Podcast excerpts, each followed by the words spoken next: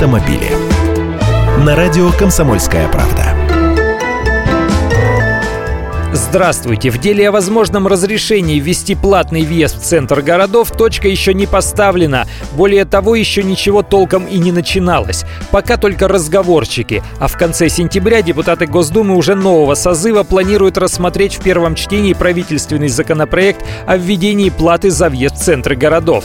Законопроект об организации дорожного движения, наделяющий органы местного самоуправления правом ограничивать, запрещать или вводить платный въезд в отдельные муниципальные районы или города, в целом Минтранс разработал еще в позапрошлом году. Весной этого года правительство внесло его в Госдуму, но до рассмотрения пока дело не дошло.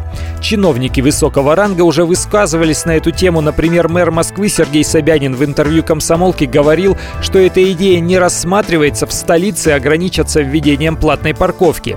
Но в средних и даже малых городах, я уверен, за такую возможность чиновники ухватятся обеими руками.